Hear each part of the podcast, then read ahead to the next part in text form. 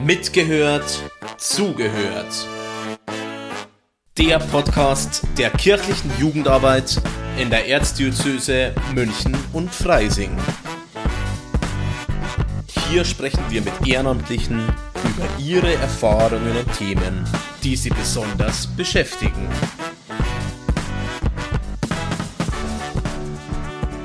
Hallo und herzlich willkommen bei Mitgehört zugehört.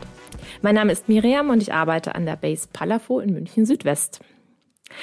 Heute zu Gast ist bei mir die Soscha. Sie ist gebürtige Ukrainerin und ehrenamtlich aktiv als Kursleisterin im Dekanat Forstenried. Soscha ist 26 Jahre alt, studiert Amerikanistik und Romanistik oder kurz Sprachwissenschaften und arbeitet als parlamentarische Beraterin im Bereich Flucht und Migration mit Schwerpunkt Ukraine bei der Grünen Landtagsfraktion. Das heutige Thema ist, wenn morgen Krieg wäre. Hallo Soscha, spannendes Thema. Schön, dass du da bist. Und als erstes hören wir von dir deine drei Schlagworte zu diesem Thema. Hallo Miri, vielen Dank erstmal für die Einladung. Äh, ich freue mich sehr, beim Podcast dabei sein zu können und ähm, ein bisschen meine Erfahrungen und Gedanken mit euch teilen zu dürfen. Äh, meine drei Schlagworte für heute wären Gemeinschaft, Veränderung und Identität. Darauf werden wir bald kommen, was genau du damit meinst. Wenn morgen Krieg wäre, es ist schon heute Krieg. Um genau zu sein, ähm, schon eine ganze Weile. Wir nehmen jetzt am 16. Dezember 2022 auf und es jährt sich schon bald der Tag ähm, der Großoffensive Russlands äh, in die Ukraine. Krieg in Europa. Die meisten hätten sich das nicht vorstellen können in dieser Dimension und sind einfach sprach- und fassungslos gewesen, als ähm, es in den Nachrichten war. Wo warst du und wie ging es dir, als du gehört hast, oh je, jetzt ist, sind die Russen richtig groß einmarschiert? Am 24. Februar 2022 bin ich aufgewacht ziemlich spät, ehrlich gesagt, erst gegen elf oder so. Ich durfte ausschlafen an dem Tag. Ähm, habe mein Handy in die Hand genommen und habe erstmal sechs Nachrichten gelesen. Äh, oh, Soscha, wie geht's dir? Wie geht's deiner Familie? Ist alles in Ordnung? Ähm, wo bist du gerade? Bist du wieder in Deutschland? Da komme ich auch gleich nochmal drauf. Wie geht's euch? Und ähm, ich habe erstmal nicht ganz verstehen können, was genau passiert ist. Natürlich äh, habe ich dann die Nachrichten geöffnet, habe alles gehört. Ich bin erstmal aus dem Schlafzimmer raus, habe meine Mitbewohner und Mitbewohnerin umarmt. Äh, ich musste leider noch zum Tierarzt mit meiner Katze. Ähm, habe das Nötigste für den Tag erledigt, habe in der Arbeit Bescheid gegeben, dass ich heute nicht komme, dass ich äh, erstmal nach mir selber schauen muss, nach meiner Familie und nach meinen Freunden schauen muss. Dann bin ich direkt auf die erste Demo gefahren. Daraufhin auf die zweite Demo.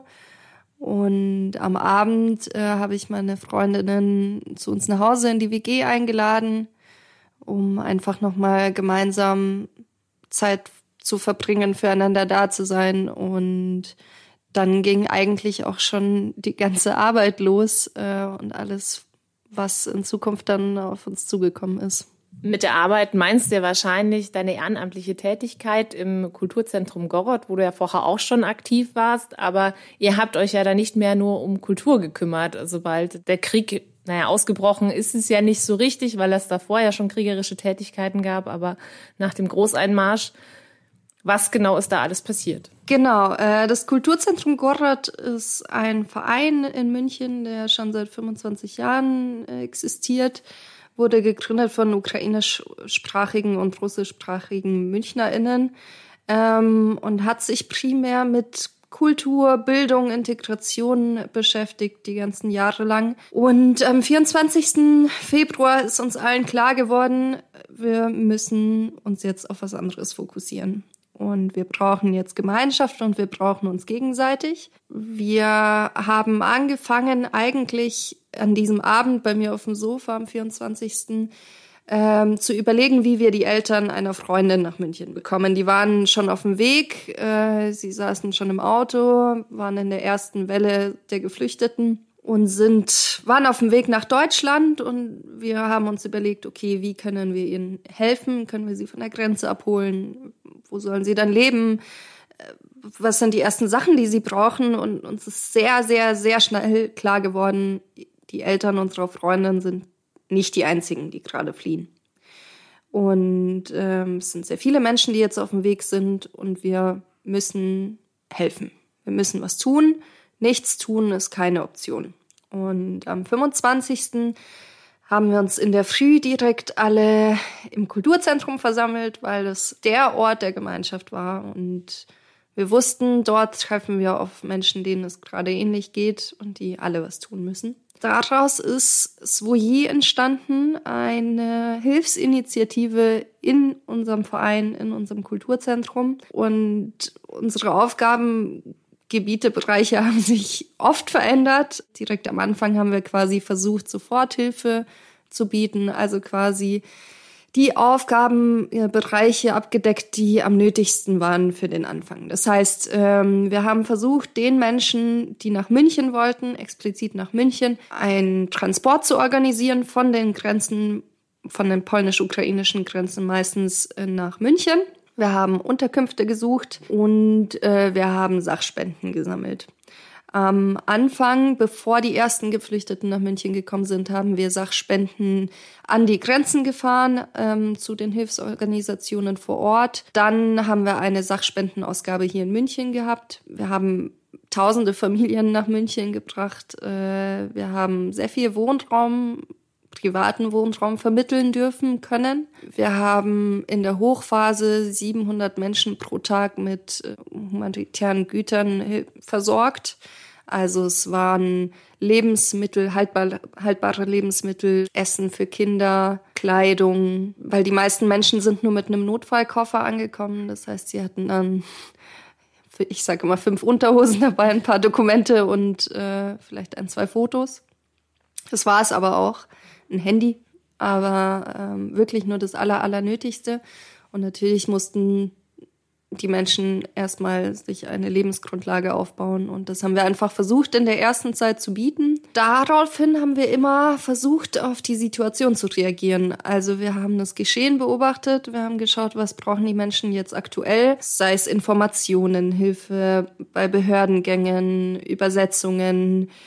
Ähm, dann waren auf einmal sehr, sehr viele Fragen offen, wie, wie komme ich an eine Krankenversicherung? Gibt es Angebote für mein Kind? Ich brauche psychologische Unterstützung. Was muss ich zahlen, was nicht? Also äh, solche Fragen. Wir haben einen Telegram-Kanal gegründet, in dem quasi die ukrainische Gemeinschaft in München sich austauschen kann. Da sind aktuell fast 5000 UkrainerInnen aus München drinnen. Wir haben Infoveranstaltungen gehabt. Wir reagieren einfach auf das, was quasi notwendig ist. Aktuell haben wir sehr, sehr viele Angebote eben für Kinder und Jugendliche und Frauen primär. Eine Keramikwerkstatt, eine Nähwerkstatt für Frauen, ähm, Feste, auf denen wir Spenden sammeln, gesammelt haben. Wir haben unter anderem aber auch äh, viele Organisationen in der Ukraine unterstützt, ähm, Medizin geschickt an die Krankenhäuser, äh, selbstverständlich Geldspenden, Tierfutter in Tonnen, weil die meisten Dörfer und Städte, die quasi verlassen werden mussten, die okkupiert waren, waren leider noch voll mit Haustieren, die einfach zurückgelassen wurden, um die sich keiner gekümmert hat. Und dann haben wir den Hilfsorganisationen vor Ort geholfen, die sich damit beschäftigt haben. Wir haben aber auch Busse mitfinanziert, die Menschen evakuiert haben aus zum Beispiel Mariupol. Schwierig aufzuzählen, was wir alles gemacht haben. Es ist wirklich unglaublich viel. Wir haben im Sommer für knapp ähm, 1000 jugendliche ukrainische Abiturprüfungen angeboten. Wir waren eine der fünf Stellen in ganz Deutschland, die sowas angeboten haben, ähm, in Kooperation mit natürlich dem ukrainischen Bildungssystem. Aktuell ist im Kulturzentrum ein Bildungszentrum, ein ukrainisches, wo Jugendliche zwischen 15 und 18 Jahren äh, die quasi ukrainische Schule besuchen dürfen und äh, in Kooperation mit der Universität in Kharkiv auch noch äh, bei uns studieren können, die ersten Semester. Ähm, also es geht sehr, sehr viel. Auch ähm, Konzerte haben wir mittlerweile veranstaltet, äh, Stand-up-Comedy. Der Kulturverein ist quasi von Hilfsorganisation zu wieder zurück Kultur. Es hat viele Phasen gegeben. Wenn du jetzt erzählst von ähm, 700 Personen, die ihr mit Gütern versorgt habt zwischenzeitlich, ähm, es kamen ja nicht nur viele, die zu uns geflohen sind, sondern es waren ja auch wahnsinnig viele Leute, die helfen wollten. Ähm, wie geht man denn so als kleiner Verein damit um, wenn ähm, die plötzlich sich die Aufgaben verändern und man ja auch einfach viel mehr Leute braucht, um das auch wuppen zu können. Ja, also Ehrenamt war auf jeden Fall bei uns ganz, ganz, ganz, ganz groß geschrieben. Ähm, die Bereitschaft war in den ersten Wochen einfach nur überragend, unglaublich. Wir hatten wirklich Ehrenamtliche aus ganz München mit allen möglichen kulturellen Hintergründen bei uns äh, im Vereinshaus. Es waren in der Hochphase 200 neue Personen pro Tag die ihre Hilfe angeboten haben. Und äh, das mussten wir natürlich erstmal alles koordinieren. Das heißt, wir haben versucht, unsere Aufgaben abzutrennen und zu schauen, welche Teams können wir bilden. Und es waren unglaublich viele Teams. Wir hatten in einem Stockwerk bestimmt zehn verschiedene Teams und das hat sich dann auf äh, vier Stockwerke verteilt.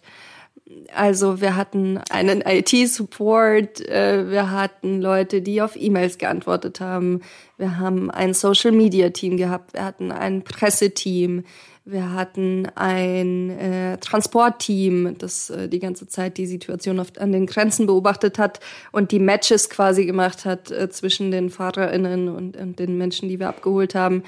Wir hatten ein Unterkünfte-Team, äh, das sich aufgeteilt hat in einerseits Akquise, also wo bekommen wir Unterkünfte her und andererseits, wie bekommen wir die Menschen in die Unterkünfte. Das unglaublich viele Anrufe, die da äh, gefallen sind. Wir hatten Teams, äh, die sich nur mit den Spenden beschäftigt haben. Wir hatten ein Medizinteam und in jedem Team gab es sehr viele Menschen, die mitgeholfen haben. Bis heute sind viele geblieben. Leider natürlich nicht alle, aber das ist auch nicht möglich gewesen. Aber wir hatten natürlich ein Team, das sich nur mit den Ehrenamtlichen beschäftigt hat. Also geschaut hat, wo brauchen wir Menschen. Und es war ganz krass, weil mein Telefon hat wirklich keine Sekunde stillgehalten. Ihr habt ja so viel gemacht. Ähm, du hast in der Zeit wahrscheinlich einfach jede Menge auch ähm, sehr skurrile Dinge erlebt. Könntest du vielleicht ein, zwei Beispiele nennen, was dir denn da passiert ist? Genau, also gerade die Anfangszeit war relativ chaotisch. Aufgaben haben sich, wie gesagt, ständig geändert und auch meine persönlichen Aufgaben haben sich täglich mehrmals geändert. Ich habe angefangen, ähm, habe äh, E-Mails beantwortet. Auf einmal waren es tausend E-Mails äh, pro Tag. Äh, dann habe ich ein Team gebildet an Ehrenamtlichen, die nur E-Mails beantwortet haben. Habe dann äh, die Verantwortung abgegeben, habe gemerkt, oh, wir haben dann Instagram. Das wächst gerade sehr, sehr schnell. Äh, wir sind mittlerweile bei oh, ähm, 5000 Abonnenten äh, an einem Tag. Äh, ja, ich glaube, das muss jetzt jemand gescheit übernehmen. Dann mache ich das. Ah, wir werden jetzt so groß. Nee, wir brauchen da, glaube ich, schon Designerinnen, die, die da dran arbeiten. Mädels, macht ihr das doch. Oh, wir haben äh, sechs Presseanfragen am Tag äh, und äh, das läuft auch sehr chaotisch ab. Vielleicht sollte das mal jemand übernehmen. Dann habe ich einfach übernommen. Also es ähm, Aufgaben haben sich ständig geändert. Das ist eine sehr, sehr, sehr dynamische Situation und ähm, nicht nur was die Aufgaben betrifft, sondern es ist auch einfach unglaublich viel, wie gesagt, Skurriles passiert. Sowas wie, äh, ich bin aufgewacht in der Früh, äh, ins Kulturzentrum gekommen und auf einmal hieß es, in fünf Minuten kommt die Bürgermeisterin oder äh, hey, wir haben gerade gehört, ein super bekannter Fußballer hat äh, eine geflüchtete Familie bei sich aufgenommen oder ähm, hey, der Ehrenamtliche, der jetzt gerade für die Unterkünfte zuständig ist, äh, oder nee, der war für den für die Ankunft der Geflüchteten, ist ja auch egal, für was der zuständig war, äh, der kann Memes machen, der ist jetzt der offizielle Meme-Maker der äh, Hilfsorganisation. Die Polizei ist auf einmal da, weil sie das und das gehört haben oder also es ist so unglaublich viel Verschiedenes in so kurzer Zeit passiert. Ähm, ich könnte da draußen Buch schreiben. Wie schafft man das neben Arbeit, Studium und also Privatleben hattest du ja dann keins mehr außer ähm, Leben für die Ukraine? Äh, ja, Veränderung war ja auch eins meiner Stichworte, die ich vorhin genannt habe. Ich habe in der Zeit alles aufs Eis gelegt. Also ich habe meiner Arbeit Bescheid gegeben, dass ich einfach nichts mehr machen kann. Die haben mich Gott sei Dank auch sehr gut unterstützt dabei. Ich habe mein Studium auf Eis gelegt, wie die meisten ins in unserer Hilfsorganisation. Auch generell hat sich alles nur noch darum gedreht. Also ich äh, habe Tage gehabt, da bin ich um eins nach Hause gekommen in der Nacht, äh, habe bis vier noch Unterkünfte in Polen gesucht für irgendwelche FahrerInnen, die ähm, nicht mehr weiterkommen und bin dann am nächsten Tag um äh, oder am selben Tag um sieben aufgewacht und wieder hingefahren und habe wieder gearbeitet. Also es, ich habe wirklich keine 100, sondern 200 Prozent reingesteckt. Ähm, und natürlich war das alles nicht so einfach, aber ich glaube, was mich damals äh, geritten hat oder gerettet hat, war einfach Adrenalin und ähm, das Bedürfnis zu helfen, auf jeden Fall. Und in der Zeit hat sich aber alles verändert. Also bis jetzt, ich habe ähm, mein Studium immer noch nicht wirklich aufgenommen. Die Bachelorarbeit müsste ich jetzt dann langsam vielleicht mal schreiben. Ich habe aber damals meinen Job auch gekündigt und mittlerweile arbeite ich im Landtag mit dem Thema. Also es hat sich alles verändert. Das sind ja erstmal ganz viele Veränderungen außenrum. Du selber hast dich ja auch verändert, beziehungsweise es hat ganz viel in dir verändert. Also du hast ja auch vorher schon erwähnt, du warst ja kurz vorher noch in der Ukraine, du kommst aus Kharkiv. Ähm, wie war das denn für dich? Genau, ich bin im Januar 2022 mit äh, meinem Mann und meiner besten Freundin in die Ukraine gereist. Ende Januar sind wir losgeflogen und wir sind auch tatsächlich erst Mitte Februar erst äh, zurück nach München gekommen. Und diese Reise hat natürlich eine sehr große Bedeutung für mich. Ich konnte meine Heimatstadt nochmal sehen, ich habe meine Familie nochmal sehen können. Wir haben Fotos, Dokumente, Schallplatten mitnehmen können, ähm, wichtige persönliche Gegenstände. Ich habe meine ganzen Freundinnen nochmal treffen können. Und das Thema war auch schon damals präsent. Die russischen Truppen waren schon an den Grenzen stationiert. Kharkiv ist unglaublich nah an den Grenzen. Wir haben uns sogar in die Krisenvorsorgeliste des Außenministeriums eingetragen, falls es wirklich losgehen sollte. Wobei keiner so wirklich dran geglaubt hat. Und diese Reise ist unglaublich wichtig für mich jetzt im Nachhinein und vielleicht auch ein Grund, warum mich der Krieg so stark getroffen hat, beziehungsweise die große Invasion. Weil es alles noch so nah war und weil es so unmittelbar davor noch heile Welt war. Heute schaut meine Stadt nicht mehr so aus wie im Februar, auf jeden Fall. Du bist ja total krass persönlich betroffen. Also das eine ist, du warst erst dort und das andere ist, du hast ja Familie, eben Freunde vor Ort. Teilweise sind sie ja auch wieder dort oder noch dort. Ähm, wie geht's dir denn damit, wenn du weißt, okay, es ist ja noch lang nicht vorbei, also zumindest nach aktuellem Stand. Und äh, deine Familie ist aber in einem Gebiet, wo es halt auch einfach ähm, normal ist, dass vielleicht auch mal der Strom ausfällt oder ähm, dass die Truppen jetzt nicht besonders weit weg sind. Ja, meine Familie war zwischendrin auch in Deutschland, äh, sind dann im Herbst diesen Jahres wieder zurück. Und es ist natürlich nicht immer einfach. Wir hier in Deutschland haben natürlich auch ein bisschen an, anderen Blick auf die Situation. Wir bekommen ja alles nur aus den Medien mit. Ich habe aber das Gefühl, dass die Menschen vor Ort immer mehr ähm, einen Zugang zum Leben mit Krieg finden. Das heißt, ähm, so schlimm und krass es klingt, Krieg gehört mittlerweile zum Alltag. Und äh, es ist, wie gesagt, zwar doof und schwierig, aber die Leute lernen auch damit umzugehen, dass mal ein Tag kein Strom da ist. Und basteln sich dann aus E-Zigaretten irgendwelche äh, Akkus und, und Powerbanks und äh, horten Wasser und äh, werden da irgendwie erfinderisch und lernen auch mit sowas umzugehen wie es ist jede Nacht Sirene und vielleicht schaffe ich es nicht mehr in den Bombenschutzraum, weil die Rakete fliegt 30 Sekunden und von äh, die Sirene geht los bis Rakete schlägt irgendwo ein, schaffe ich es einfach nicht in den Keller zu gehen. Und ich glaube, das sind für uns hier einfach unvorstellbare Lebenssituationen, die sehr schwer greifbar sind und die Menschen vor Ort fangen an, damit zu leben. Und das ist relativ schwierig.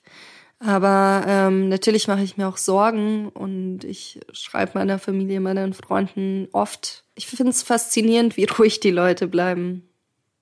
Wie, wie gefasst sie trotzdem sind, wie viel auch durch Gemeinschaft gelöst wird. Ähm, und wie dieser Spirit einfach trotzdem da ist. Das ist ja viel, was man gar nicht so direkt mitbekommt, weil man nicht irgendwie persönliche Kontakte in die Ukraine hat. Die Medien spielen ja bei dem Ganzen auch immer wieder eine Rolle. Also man kriegt eben nur einen Teil mit ähm, aus Deutschland, ähm, man kriegt nur einen Teil mit damit davon mit, wie in der Ukraine selber berichtet wird und auch wie in Russland berichtet wird. Was ist denn so ein, dein Eindruck ähm, von den Medienberichten aus den verschiedenen Ländern?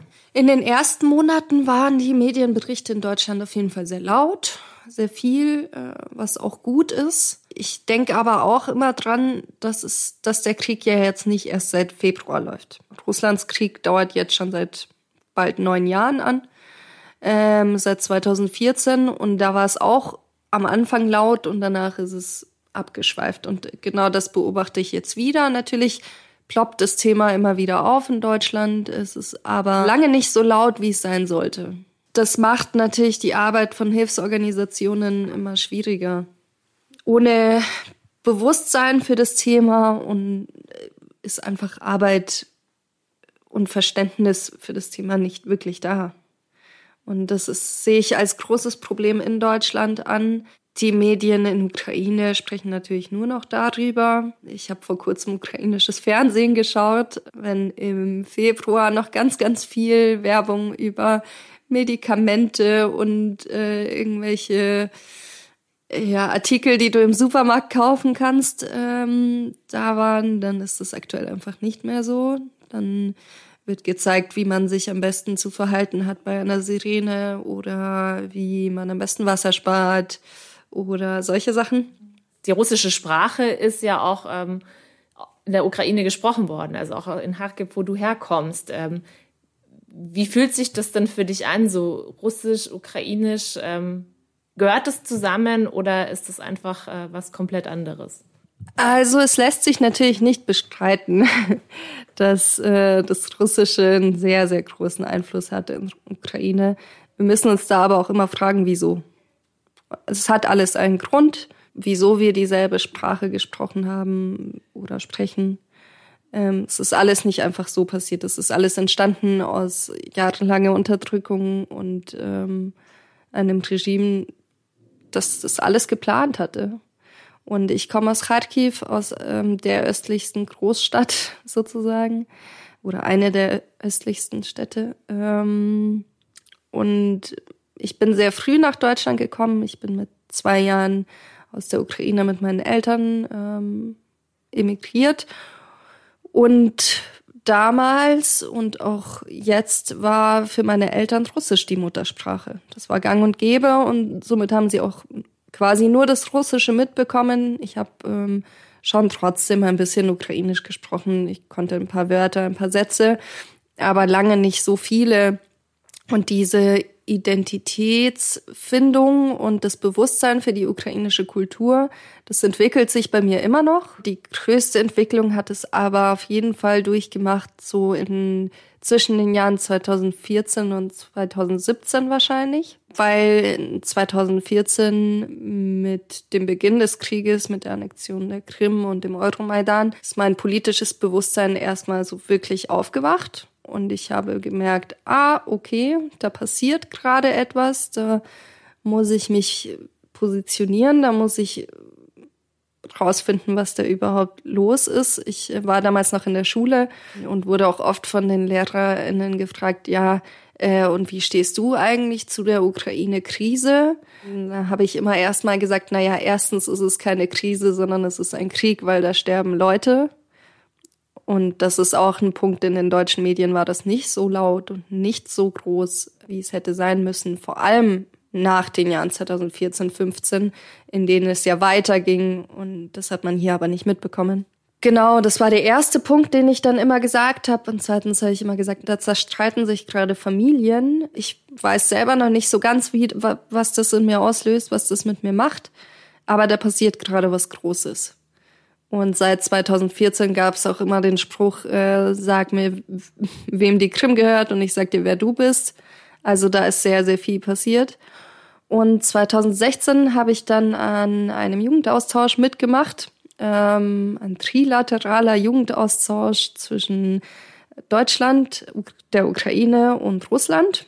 Und wir waren 40 äh, Personen und haben zuerst zehn Tage in Hamburg und dann zehn Tage im ukrainischen Gebirge in den Karpaten zusammen Musik gemacht und im Chor gesungen.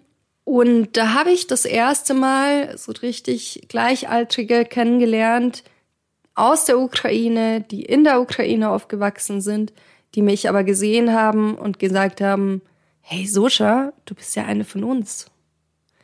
Und äh, da habe ich Leute kennengelernt, äh, die ukrainischen traditionellen Gesang studieren und die Kultur und die Traditionen kennengelernt und auch wirklich ähm, das erste Mal Menschen in meinem Alter kennengelernt, die nur Ukrainisch sprechen. Das war mir auch nie so richtig bewusst davor dass äh, es ja quasi gang und gäbe ist, auch Ukrainisch als Muttersprache zu haben. Mir war das einfach davor nicht so wirklich bewusst. Natürlich äh, schon auch im, im gewissen Rahmen, aber das zeigt einfach, wie wenig ich davon hier in Deutschland mitbekommen habe.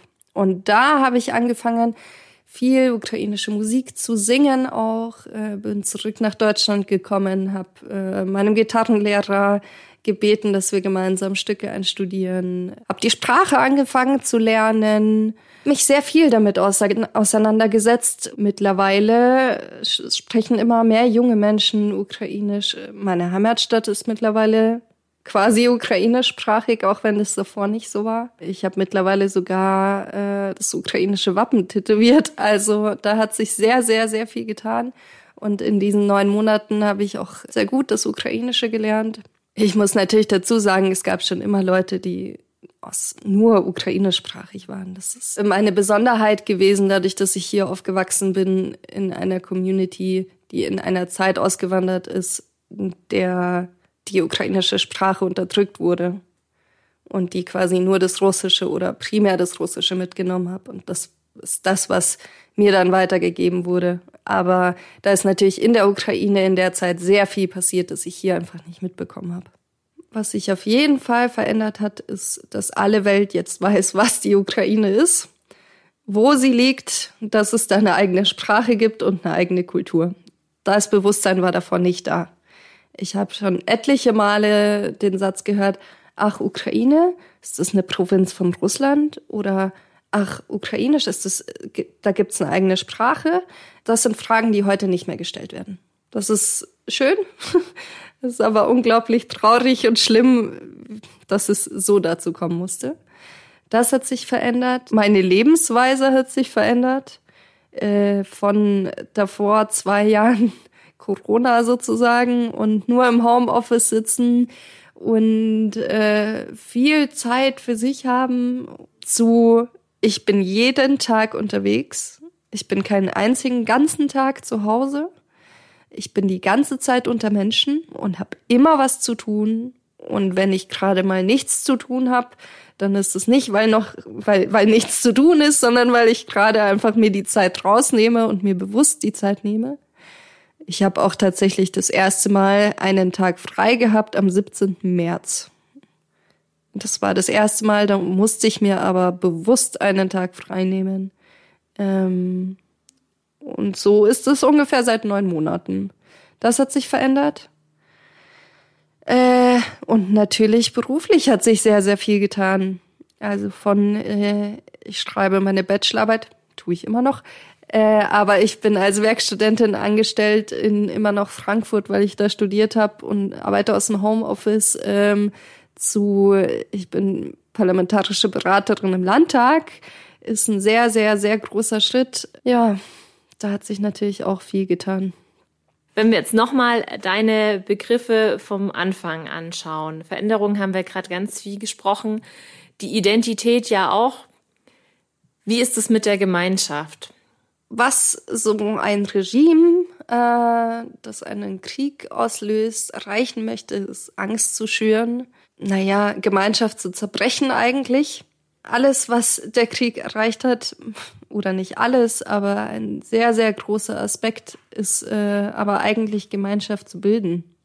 Und zwar sowohl unter UkrainerInnen, die alle zusammenhalten, die sich alle an die Hand nehmen, die unglaublich gut darin sind, mittlerweile Spenden zu sammeln, sich zu organisieren, Hilfe zu schaffen, da wo sie benötigt wird, aber auch hier in Deutschland, wo auf einmal die Hilfsbereitschaft aller da war, wo jeder und jede oder fast bereit war, ähm, eine Person bei sich zu Hause aufzunehmen, was ja jetzt auch nicht ohne ist. Zu Hause alle möglichen Sachen zusammenzusuchen, Geld in die Hand zu nehmen, um Lebensmittel zu kaufen, sich freigenommen haben, um eine Woche mitzuarbeiten. Die Gemeinschaft, die ich hier erlebt habe in München, ähm, ist unglaublich gewesen. Wie viele Menschen wirklich füreinander da waren. Und gerade die ersten Wochen waren sehr viele Emotionen da. Es war eine Achterbahn der Gefühle. Wir haben alle geweint, gelacht, teilweise gleichzeitig. Und wir haben uns gegenseitig sehr viel gegeben. Und ich glaube, hätte es diese Menschen nicht gegeben, wird es mir jetzt auch immer noch sehr viel schlechter gehen. Was wir in der Zeit erlebt haben, was wir in der Zeit erreicht haben, ist unglaublich einfach nur und äh, manchmal auch erschreckend. Also, aber ohne diese Gemeinschaft wäre die Hilfe nicht zustande gekommen und ähm, das war sehr groß. Sehr, sehr groß. Und wir sind auch immer noch alle füreinander da. Leider ist der Krieg noch lange nicht vorbei.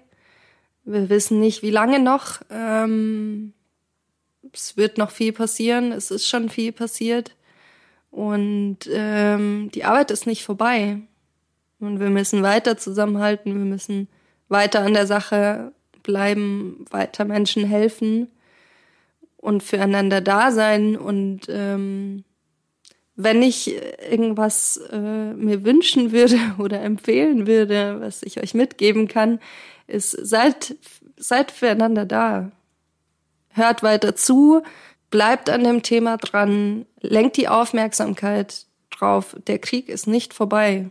Vielen, vielen Dank. Das war ein perfektes Schlusswort. Ähm, schön, dass du da warst, dass du auch so persönlich berichtet hast aus deinen Erfahrungen. Und auch wenn es noch lang nicht äh, vorbei ist, wünsche ich dir bis dahin äh, viel, viel Kraft und äh, weiterhin ganz tolle Gemeinschaft und Unterstützung. Das war Mitgehört, Zugehört. Der Podcast der kirchlichen Jugendarbeit in der Erzdiözese München und Freising.